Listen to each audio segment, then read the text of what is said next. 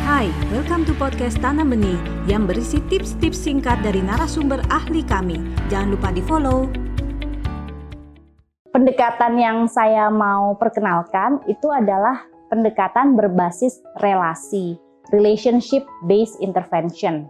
Pendekatan ini memfokuskan bukan pada perilaku luar anak. Jadi pendekatan ini berusaha melihat ya profil anak autis itu lebih menyeluruh, bukan hanya terbatas dari perilakunya yang negatif atau perilakunya yang tidak normal. Pendekatan ini lebih peka terhadap aspek emosi anak. Sehingga dalam pendekatan ini atau aliran ini, orang tua, terapisnya, gurunya itu akan diajak untuk connect dulu sama anaknya, berelasi dulu sama anaknya, sebelum mau berfokus mengubah perilakunya.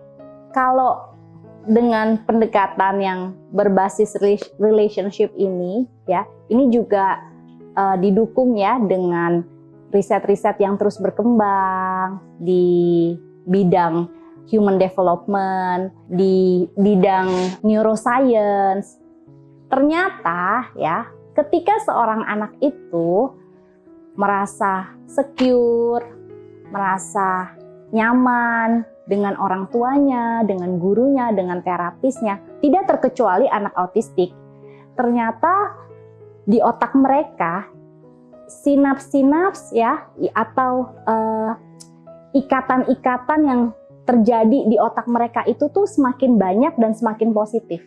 Dan itu justru membuat mereka itu semakin progres dalam segala hal.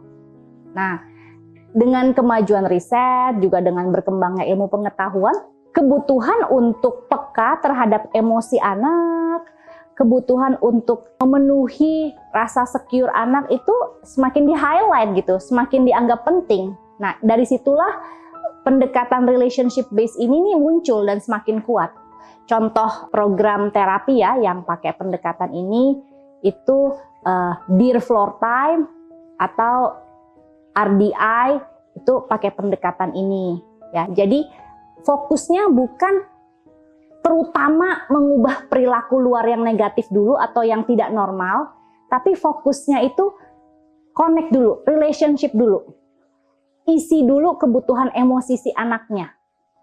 Dari situ perilakunya itu akan pelan-pelan berubah. Anda baru saja mendengarkan tips dari Tanam Benih Foundation. Mari bersama-sama kita terus belajar untuk menjadi orang tua yang lebih baik demi generasi yang lebih baik. Jangan lupa follow podcast kami.